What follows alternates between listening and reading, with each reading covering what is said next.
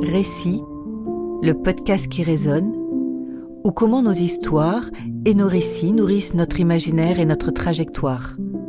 Récit, un podcast créé, produit et présenté par Sophie Mauriac et Olivier Mardy.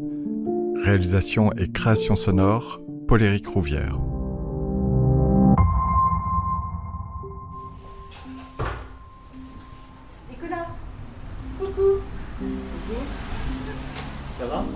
Bonjour. Salut. Tu vas bien Ouais, toi Ouais, super. C'est bien terminé hier Tôt, forcément. Ah ouais Mais euh, j'étais surpris des du nombre de gens en terrasse après 9h en fait. Ouais. Je me suis dit. euh, Je pense que un On est en. France. Ouais. Pas au Japon.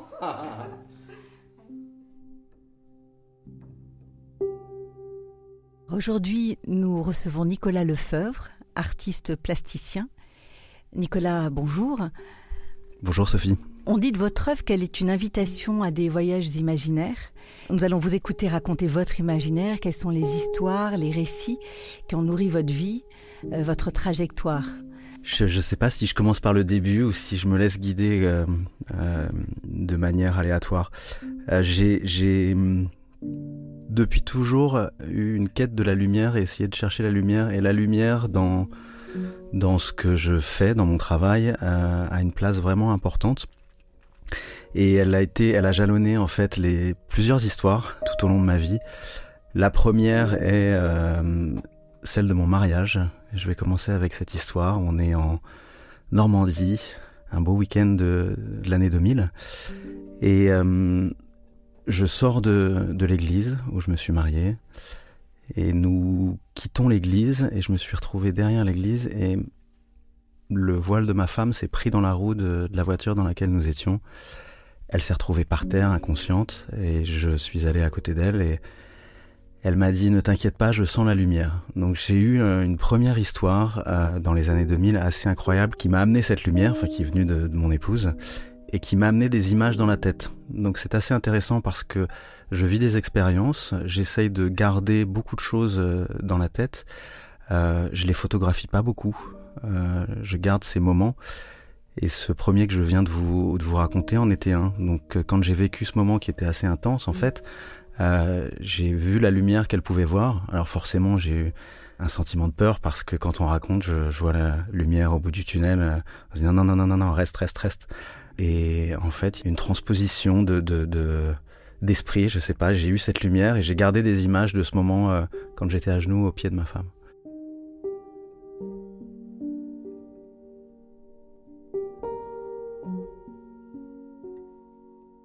Et je rebondis encore une fois sur le quand vous parliez de voyage tout à l'heure, euh, euh, je la retrouve cette lumière dans mes dans mes voyages.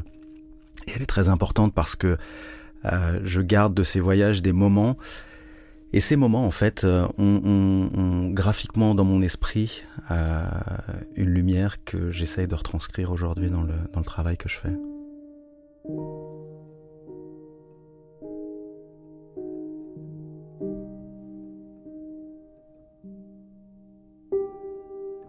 Dans les histoires qu'on a pu vous raconter, les histoires que vous avez pu entendre, les récits que vous avez pu lire, quelles sont les, histoires qui vous ont nourri aussi, qui ont nourri cet imaginaire euh, déjà euh, chercheur de, lumière?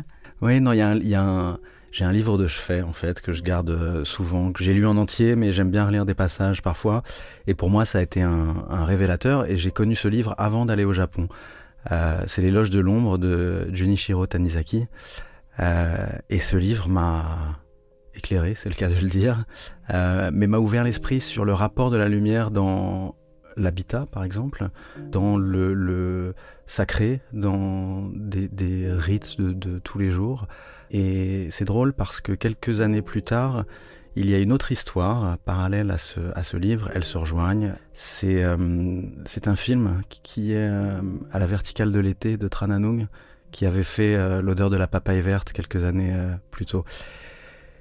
Et l'histoire de ce film, sa lenteur, euh, l'histoire de ce frère et sa sœur qui habitent dans une maison, qui passent un été, il n'y a pas d'action, il y a, juste un rituel de tous les jours, mais il y a une lumière dans ce film qui raconte l'histoire. En fait, je pense que les acteurs sont là, je vais pas, vais pas dire sont secondaires, mais à chaque fois qu'on les suit, Euh, on regarde plus peut-être les contre-jours qu'il y a dans ces maisons. Et c'est la lumière qui raconte l'histoire. C'est la lumière qui jalonne la journée. C'est la jeune fille qu'on voit dans un coin euh, qui entend une conversation. On ne voit qu'une moitié de visage. Il n'y a pas besoin de parole en fait. Et je trouve ça, je trouve ça assez incroyable de, de voilà d'écouter la lumière. J'aime bien cette expression. Et du coup, en, quoi ces histoires de lumière influencent euh, aujourd'hui euh, votre travail, votre travail d'artiste, votre euh, trajectoire? J'ai eu quelques événements assez importants tout au long de ces dernières années, que ce soit le tremblement de terre et Fukushima au Japon, euh, ma fille que j'ai eu du mal à récupérer pendant cet événement, un grave accident de bateau en Malaisie aussi, je les ai cumulés. J'ai eu une espèce d'abonnement à, des choses, mais je me suis dit je suis là. Euh, c'est plutôt positif et ça m'a rempli d'énergie, mais d'une énergie sereine et calme. Et en fait, ça m'a incité à la contemplation et à la pleine conscience et ralentir un petit peu, surtout dans un monde où, justement il y a beaucoup de choses, on entend beaucoup d'histoires, difficile d'identifier celles qu'on aime ou pas. Euh, et je me suis posé un peu pour revenir sur, sur ce que je fais aujourd'hui, sur les, les, peintures et les encres que je fais. Euh, ce sont des instants et pour mémoriser et photographier mentalement ces instants, il faut se poser, il faut contempler. Euh, il faut attendre que la lumière change. Et c'est exactement ce que ces histoires euh, de l'éloge de l'ombre et de à la verticale de l'été euh, m'ont apporté. C'est-à-dire de une lenteur, un apaisement et une quête de la lumière, encore une fois, que j'essaye de travailler ou de fabriquer avec l'encre. J'entends la lumière aussi un peu comme un secret, j'entends derrière euh, une atmosphère euh, d'ombre, de, de, secret. Et comme s'il y avait eu euh, un avant et un après aussi, est-ce que avant il y a eu des histoires ou des récits qui vous faisaient plus vous précipiter pour le coup, avant qu'il y ait eu cet éloge de la lumière, de la, la lenteur, de vous poser? Moi, je suis né à Rennes, dans une ville qui est, où on voit encore beaucoup de maisons du Moyen Âge, à Colombage, etc. Donc j'ai lu petit beaucoup d'histoires de, autour de cela. Et c'était beaucoup de, d'épopées, de, choses euh, en action, de batailles. De... J'étais pas du tout intéressé par la guerre, j'étais pas du tout euh, par les histoires de guerre, les récits, plus par cette époque médiévale, par l'exploration aussi. Je pense que c'est ce qui m'a apporté euh, ce goût du voyage, mais par des récits soit de Jules Verne, je me suis plongé, j'avais des beaux ouvrages où il y avait des illustrations aussi euh, sombres justement parce qu'on pense à 20 000 lieues sous les mers et j'ai un rapport aussi avec la mer. Donc ce sont des récits, euh, tout le côté euh, inventif, onirique, aventurier de Jules Verne m'a amené au voyage en fait. D'exploration. Exactement. Donc de voyage. De voyage et puis de, et de profondeur. Alors c'est pour ça qu'on retrouve un petit peu parfois ce côté abyssal dans les encres indigo que je fais. Il y a un côté euh, justement de, descente profonde, d'intérieur, de, terre. Je pense que c'est un univers fantastique qui m'a beaucoup influencé dans ce que je fais, dans ce que je suis aujourd'hui, dans ces côtés mystérieux dont vous parliez. C'est drôle parce que quand j'étais petit et que je lisais Jules Verne, pour moi tout de suite il y avait un, effet cinématographique qui se mettait en place et j'avais besoin tout de suite d'une bande son. Et, et, la musique venait aussi euh, euh, créer des histoires à partir d'une histoire, j'en recréais une autre dans ma tête avec les scènes que je me faisais, j'appliquais une musique.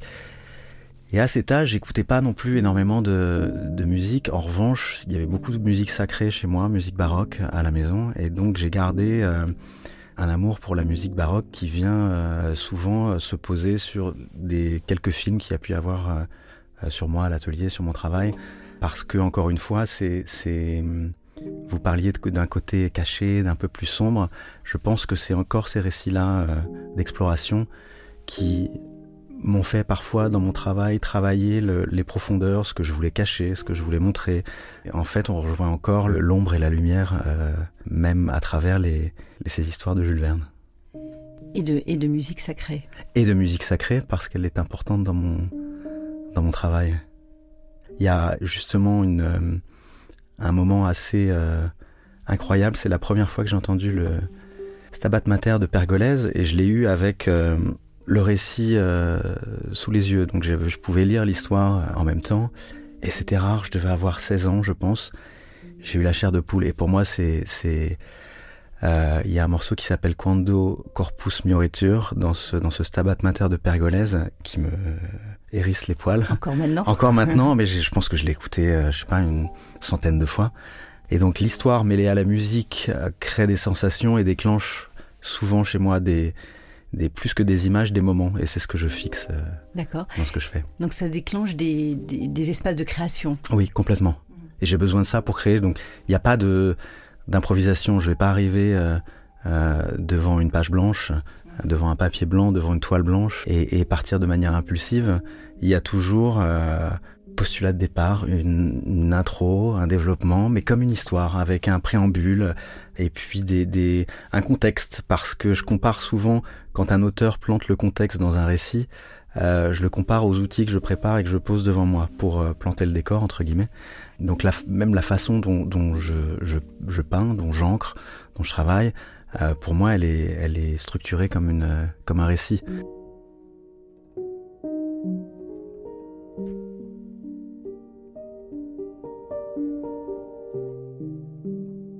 Euh, on pourrait apparenter la manière dont je regarde le monde aujourd'hui à, une, histoire parallèle de l'histoire du monde.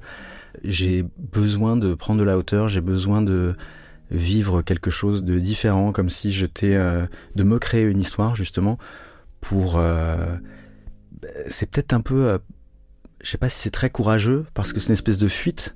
Euh, mais cette fuite, elle me permet en même temps de me connaître moi-même. Il y a un vrai travail de, de réflexion sur moi euh, pour me connaître euh, un peu mieux. Et c'est drôle parce que c'est ça rejoint une des dernières séries sur lesquelles je travaille en ce moment qui s'appelle Self Archaeology. Donc on retombe encore dans des histoires de, de profondeur et de redescendre, etc. Mais c'est une série que j'ai faite suite à au décès d'une personne que j'aimais beaucoup euh, et on s'est retrouvé en famille chez mes grands-parents. Et j'explique à mes enfants que j'avais enterré quand j'étais petit euh, euh, des petites malles. Et j'ai un de mes fils qui me dit Viens, il faut absolument les déterrer, les retrouver, je voudrais voir ce qu'il y avait dans ces boîtes, etc. Et je lui ai dit Écoute, non, parce que dans chaque histoire, il y a une part mystérieuse qu'il faut garder. Si on déterre, elle disparaît, cette histoire, et elle n'aura plus lieu d'être. Et donc je les ai laissés enterrer. Mais ça m'a permis de, euh, ce moment-là, en famille, dans cette euh, maison, chez mes grands-parents, de, de, de, faire un peu euh, une art-thérapie et de me re-raconter des histoires, mais des vraies, les miennes, euh, de les écrire et de les enfermer dans des morceaux de tissu, comme un peu comme des, des bibles tibétaines où les pages sont, sont compilées et puis mises entre deux morceaux de bois qui sont parfois recouvertes ou attachées par du tissu. Et j'ai réenterré ces messages dans les toiles après les avoir ancrés et utilisés comme euh, outil d'ancrage. Euh, voilà, donc c'est une petite histoire que je viens de vous dire pour euh, en réécrire et, les des petits bouts d'histoire que que vous pourrez réouvrir, réouvrir ouais. dans si, quelques si le, ouais, voilà. ouais. le art lover ou le collectionneur a le droit d'ouvrir et de et de voir ce qui se passe. Et c'est un moyen de lui raconter une histoire parce que euh, il y a des points GPS aussi qui sont un peu euh, mis partout. Donc il y a dans chaque tableau de cette série euh, Self Archaeology, il y a une histoire qui m'est propre que je révèle un petit peu au départ, mais je laisse euh, possibilité de continuer et de terminer l'histoire lui-même. Et c'est ce que j'aime parce que ça crée une vraie, euh, encore une fois, une, une histoire lien entre nous deux qui scelle un peu le la relation du, du regardeur et puis du peintre. Oui, en fait, vos, vos, tableaux racontent des histoires aussi. Quelles histoires vous avez envie de, de raconter à travers ces, ces, tableaux? Oui, en fait, vous avez dit euh, quelles histoires avec un S. Donc, je pense qu'il y en a plusieurs. En fait, j'ai envie de raconter des histoires pour que les gens se détachent un petit peu du quotidien. Donc, ce sont surtout euh, des histoires pour les faire sortir un peu d'eux-mêmes, pour qu'ils se créent l'histoire, que je commence à planter le décor, comme je disais tout à l'heure, et puis de les amener à coudre eux-mêmes une histoire. Après, dans ce que je fais aujourd'hui, dans le travail, c'est surtout mon histoire, des choses que j'ai vécues, des moments que j'ai vécus, des voyages, et c'est de les inciter un peu à, à, retrouver dans un tableau des éléments d'histoire. Donc ça va être... Euh, pendant que je regardais et que je contemplais euh, une ville qui s'allume dans l'ouest de la Chine, à côté d'Urumqi, euh, on est presque euh, au Pakistan, et bien qu'à travers une composition, je leur dise, mais regardez, il est 7 heures du matin, on est à un moment de la journée dans l'ouest de la Chine où c'est intéressant parce que les ombres sont bleues, elles ne sont pas grises, on entend des enfants qui rient à environ 50 mètres, et le bruit d'une d'une vieille Datsun qui est en train de passer derrière. On entend euh, plein de sons, des klaxons, etc. Il y a des odeurs des cuisines qui se mettent en route le matin. On avance. J'ai une ville de quelques millions d'habitants qui se réveille. On la voit scintiller. Et j'ai envie de les emmener avec moi, en fait, dans cette histoire. Et ouais, leur tenir la main, euh, c'est une invitation au voyage, en fait.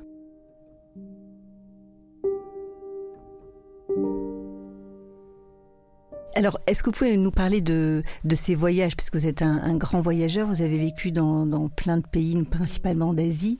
Quelles histoires, quels récits, quels mouvements vous ont apporté tous ces voyages?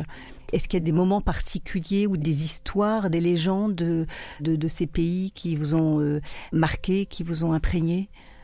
Oui, il y a des tribus dans l'ouest de la Chine qui, euh, à l'époque, pour se différencier en fonction des différentes classes, pour euh, raconter justement euh, ces histoires, euh, ces mythes, aller gratter sur les arbres la mousse, aller chercher des pigments naturels pour créer des costumes. Et ce que je trouve incroyable, c'est que la tradition existe toujours aujourd'hui. Et en fait, chaque vêtement, chaque couleur correspond à euh, quand le un tissu un petit peu orangé, doré, imite la couleur d'un scarabée qui était considéré comme un insecte protecteur euh, de la tribu. On le retrouve dans les vêtements. Et en fait, les histoires sont racontées par les couleurs, par le vêtement. Euh, et ça, c'est quelque chose qui m'a vraiment marqué là-bas parce que c'est une histoire visuel, donc on se rapproche un peu des, grottes de Lascaux, des histoires racontées, c'était premières BD presque, euh, sans écrit. Donc ça c'est une histoire qui me marque beaucoup.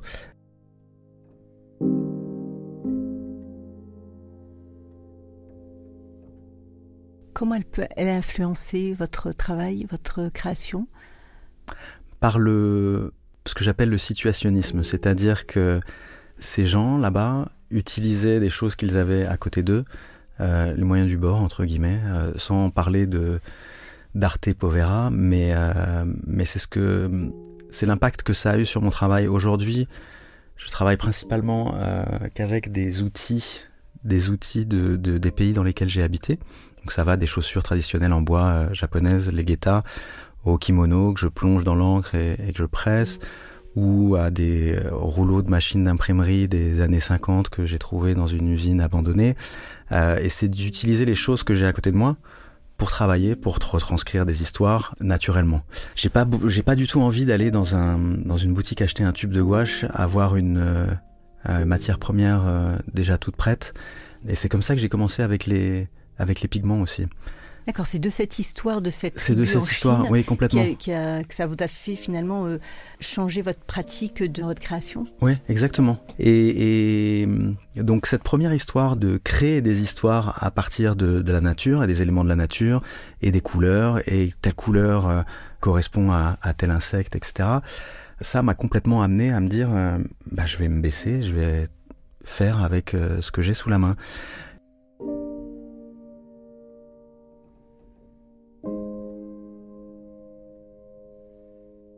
Et un jour, je suis au Japon, à côté de Gifu, à l'ouest de Tokyo, et je, euh, je trouve euh, cette ferme qui produit de, des pigments d'indigo. Donc l'indigo est une plante qui est cultivée, qui est séchée, et on, elle est transformée en, en pigment euh, par la suite. Et c'est une matière première incroyable parce que je, je, fais ce que je veux de la couleur en fait, en la fonçant, l'éclaircissant, en diluant plus ou moins. voilà. Et ça, c'est venu grâce à cette histoire. Il y a eu aussi euh, d'autres histoires qui ont impacté euh, mon travail, bien sûr, et ce que je suis aujourd'hui, et qui a un rapport avec l'Asie aussi, c'est le, tremblement de terre de mars 2011. J'habite au Japon à cette époque-là, et je ne suis pas à Tokyo le 11 mars 2011. Je suis en voyage en Thaïlande avec euh, mes deux petits garçons. Et ma petite fille est restée à Tokyo, gardée par une, euh, une nounou. L'événement arrive, grand mouvement de panique. On ne peut pas rentrer à Tokyo parce que les vols étaient coupés. Tout un périple pour pouvoir récupérer ma fille. Et finalement, je la récupère, je rentre à Tokyo, dans un Tokyo qui avait complètement changé. C'est comme si la pluie euh, n'était que des larmes et que la ville était grise, cette ville remplie de panneaux, d'idéogrammes, de pubs. Cette ville était grise, elle était sombre. En plus, il y avait beaucoup de répliques, il y avait personne dans les rues, les gens avaient peur des retombées radioactives. Mais, euh, mais voilà, donc on se retrouve dans un Tokyo euh, sombre, euh, avec quelques copains, parce que beaucoup avaient, quitté, avaient quitté Tokyo. On sent que l'ambiance est très, très lourde, très plombée. Il y a, il y a peu de personnes dehors, on se couche tôt, on se réveille tôt. Et j'ai une peinture à cette époque-là qui est qui est de cette couleur-là en fait. Et l'histoire de ce qui s'est passé, euh, ce que le Japon a vécu à cette période-là, elle est complètement retranscrite dans un dans quelque chose de très brut parce que c'était assez violent, les répliques aussi euh, après, et c'est complètement calqué sur euh, sur cette histoire-là.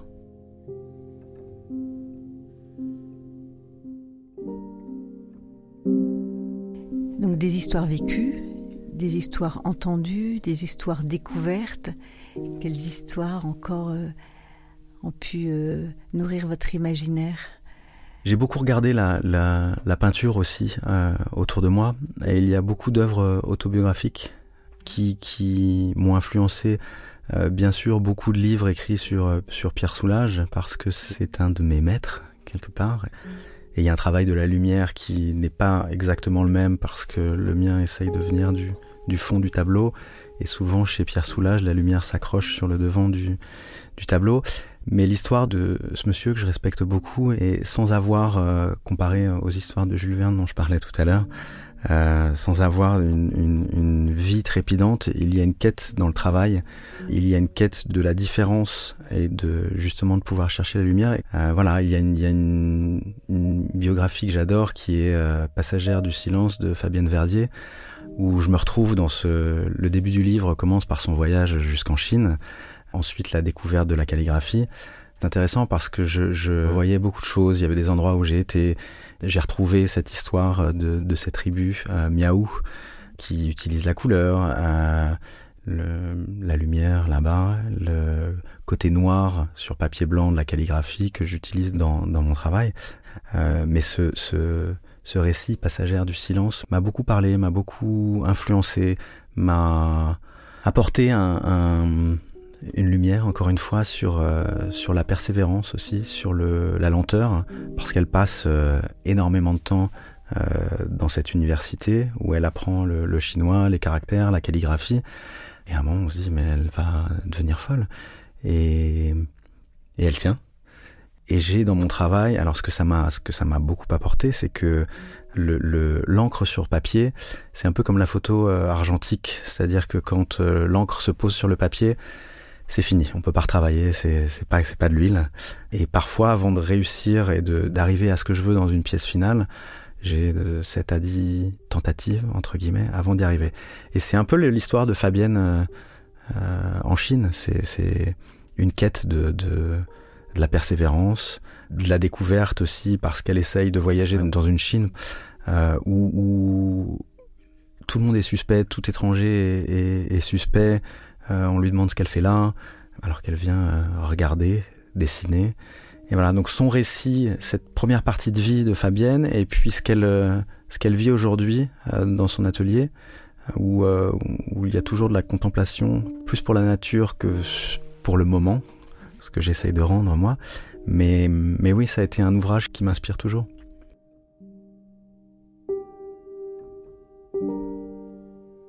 Alors aujourd'hui, vous, vous n'êtes plus en Asie, Nicolas, Non. je crois que vous êtes euh, au Portugal. Autre lumière? Autre lumière, mais on c'est intéressant parce qu'on retrouve plein de liens avec euh, ce que j'aime. Enfin, j'ai pas choisi par hasard non plus, mais une lumière incroyable, donc qui me suit, l'océan qui est là, et puis la, la notion de voyage encore, euh, parce que mon atelier est, est, pas très loin de du quartier de Belém, où est parti Vasco de Gama pour euh, pour des explorations. Donc je, je retrouve des choses euh, du voyage en étant là-bas. Est-ce que l'océan nourrit, nourrit cet imaginaire, cette... Euh... Oui, parce que euh, en fait, on se retrouve un peu comme Vasco de Gama à, à l'époque où on regarde l'immensité euh, de l'océan et on se dit euh, ça va jusqu'où? Et je vais où? Et je me pose des questions. Je fais quoi? Et donc il y a cet effet de profondeur que j'essaye de garder, cet effet de lumière qui est là parce qu'il y a une lumière fantastique euh, dans cette ville. Et puis la couleur et les lignes. Moi, j'ai beaucoup euh, d'amour pour la ligne droite horizontale. Et l'horizontale est quelque chose qui me met à l'aise en fait. C'est bizarrement. Qu'est-ce que ça vous raconte l'horizontale? La fuite, l'horizon, non le rêve, et puis l'espoir. Et quand je parlais tout à l'heure d'un homme qui veut découvrir le monde et qui regarde cette ligne, c'est une page blanche pour raconter des histoires en fait, et qu'elles soient écrites ou qu'elles soient peintes, qu'elles soient dessinées, qu'elles soient chantées.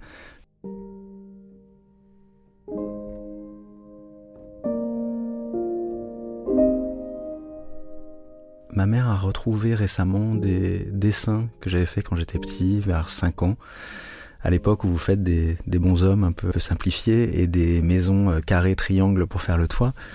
Et moi, je faisais des lignes euh, horizontales. Ça ressemblait à des tableaux. J'avais des dessins qui étaient un peu comme des tableaux. Et, et elle me dit aujourd'hui, je comprends plus euh, ce que tu racontes dans tes, dans tes encres. Et voilà. Donc, ce rapport à, l'horizontale, je pense que c'est principalement l'horizon et d'essayer d'aller, d'aller de l'avant, d'aller voir plus loin. Et l'océan vous l'apporte. Et l'océan me l'apporte. Et, et je m'y sens étrangement bien en fait. Euh, je me baigne toute l'année. Euh, il y, a un apaisement. J'ai, pas besoin de l'apaisement parce que j'ai pas une, une vie euh, euh, stressante. J'ai pas un boss qui me qui me hurle dessus. Mais il y a un appel de la mer. Ouais, c'est, c'est. Est-ce que c'est, euh, est-ce que c'est parce que j'ai besoin de d'aller plus profond, de, de de descendre. Euh, je pense que c'est assez euh, introspectif aussi. C'est une, espèce de dialogue avec la mer. Quand, euh, quand je la regarde, voilà, elle me parle.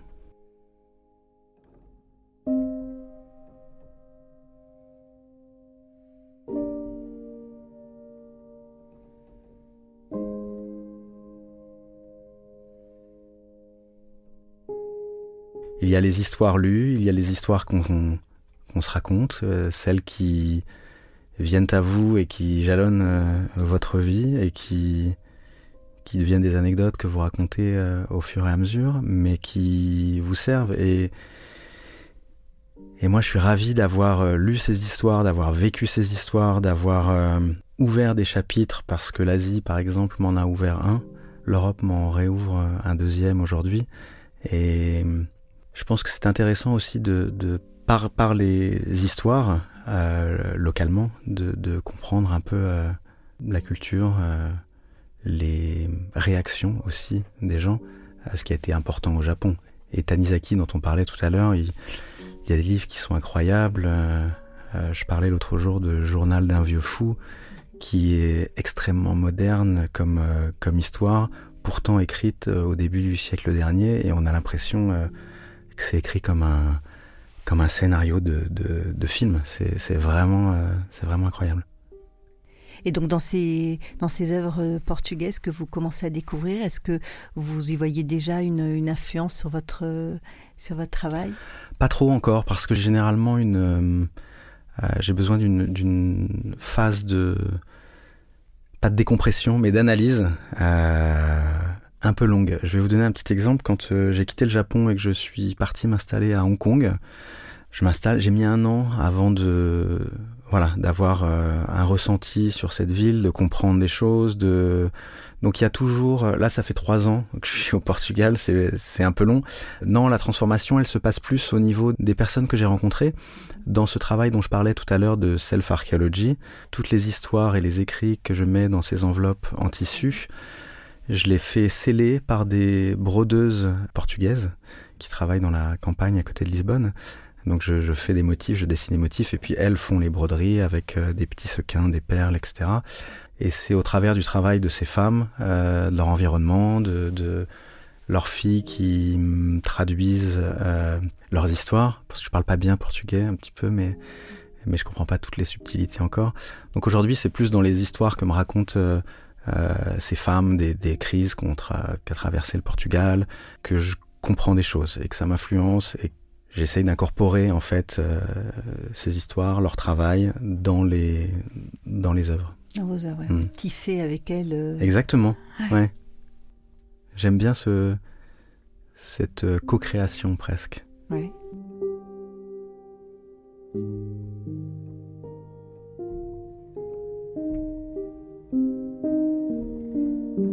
Des, personnages qui vous ont marqué particulièrement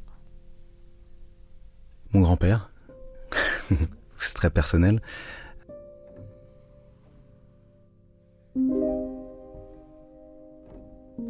Il y a, un, écrivain que j'aime beaucoup, euh, qui est Christian Bobin, qui a une plume assez incroyable. Et je viens à parler de, de lui parce que euh, il a écrit un livre qui s'appelle Pierre, sur Pierre Soulage. Et c'est un ouvrage euh, vraiment intéressant parce que c'est une autre façon d'aborder le, le travail de Pierre Soulage, de, de comprendre le, le personnage, Mmh, ouais. ouais, le, le monsieur, et, et c'est, c'est plus un écrivain qu'un personnage, mais il y a une façon d'écrire euh, directe, un peu comme la peinture de, de Pierre Soulage, et j'aime bien cette écriture euh, directe, franche, euh, d'une amitié.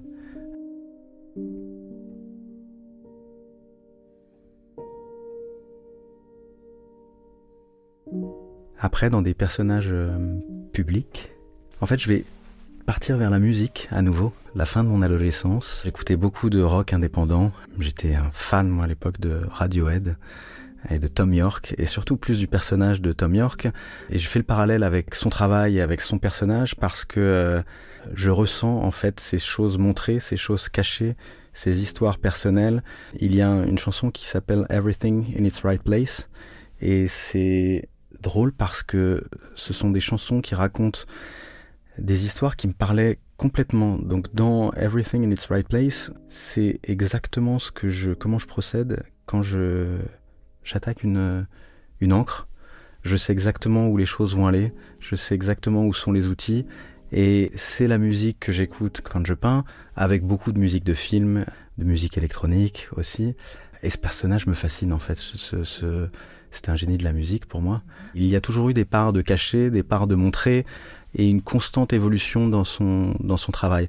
Donc c'est quelqu'un que j'admire euh, quelque part parce que euh, beaucoup d'histoires, beaucoup d'univers différents, beaucoup de plongées euh, et de mise en abîme, beaucoup de lumière parfois, et puis une, euh, un renouvellement assez incroyable entre ce que faisait ce ce garçon au début et, et, et ce qu'il fait maintenant. C'est voilà, donc là on vient sur des terrains un peu plus récents, mais, mais c'est un univers qui est un peu le mien en fait. Nicolas, merci beaucoup. C'est moi, pour merci. Un, un, éclairage de tout votre parcours, votre création. Merci Nicolas. Merci Sophie.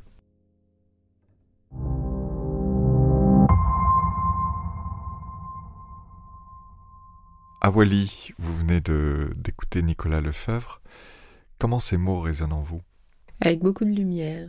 Il y a beaucoup de lumière, même au-delà de son récit, dans sa voix, dans son être. Je l'entends. Je ne sais pas si on entend la lumière, mais je l'entends, je l'aperçois. Et on est en plein dans ce dont on parlait avec quelques, quelques instants. C'est aussi très intéressant de voir comment la lumière est justement elle est perçue par chacun d'entre nous. Elle est perçue justement de manière très différente selon son vécu, il a parlé de l'éloge de l'ombre. Alors je l'ai pas lu ce livre, mais j'en ai beaucoup entendu parler. C'est pour ça que ça m'a fait sourire au début, parce que je dis, encore une fois, il n'y a pas de hasard. Ça veut vraiment dire que je dois le lire, sûrement. Bah oui, la vie est faite de ça. On parlait de, de, de, de, de ces ombres et de basses vibrations. C'est pas qu'elles doivent pas exister, bien sûr, mais euh... d'abord, si elles n'existaient pas, il n'y aurait pas de lumière non plus, ou pas en tant que telle. Euh, il y a beaucoup de points communs. La mer, quand il parle de la mer, moi je suis. J'aime beaucoup l'eau. C'est un élément qui est très euh, important pour moi. Et là d'ailleurs, euh, pendant que j'étais à Saint-Louis, j'ai navigué pour la première fois le fleuve Sénégal et j'ai été jusqu'à l'océan, là vraiment où se mélangent les deux eaux. La magie était là et même je dirais plus, la magie, elle opère justement lorsque l'âme agit. Un autre point que j'ai que j'ai que j'ai retenu, bon bah quand il a parlé de son grand-père, mais qu'il n'a pas été plus loin, là aussi, je comprends. Merci beaucoup.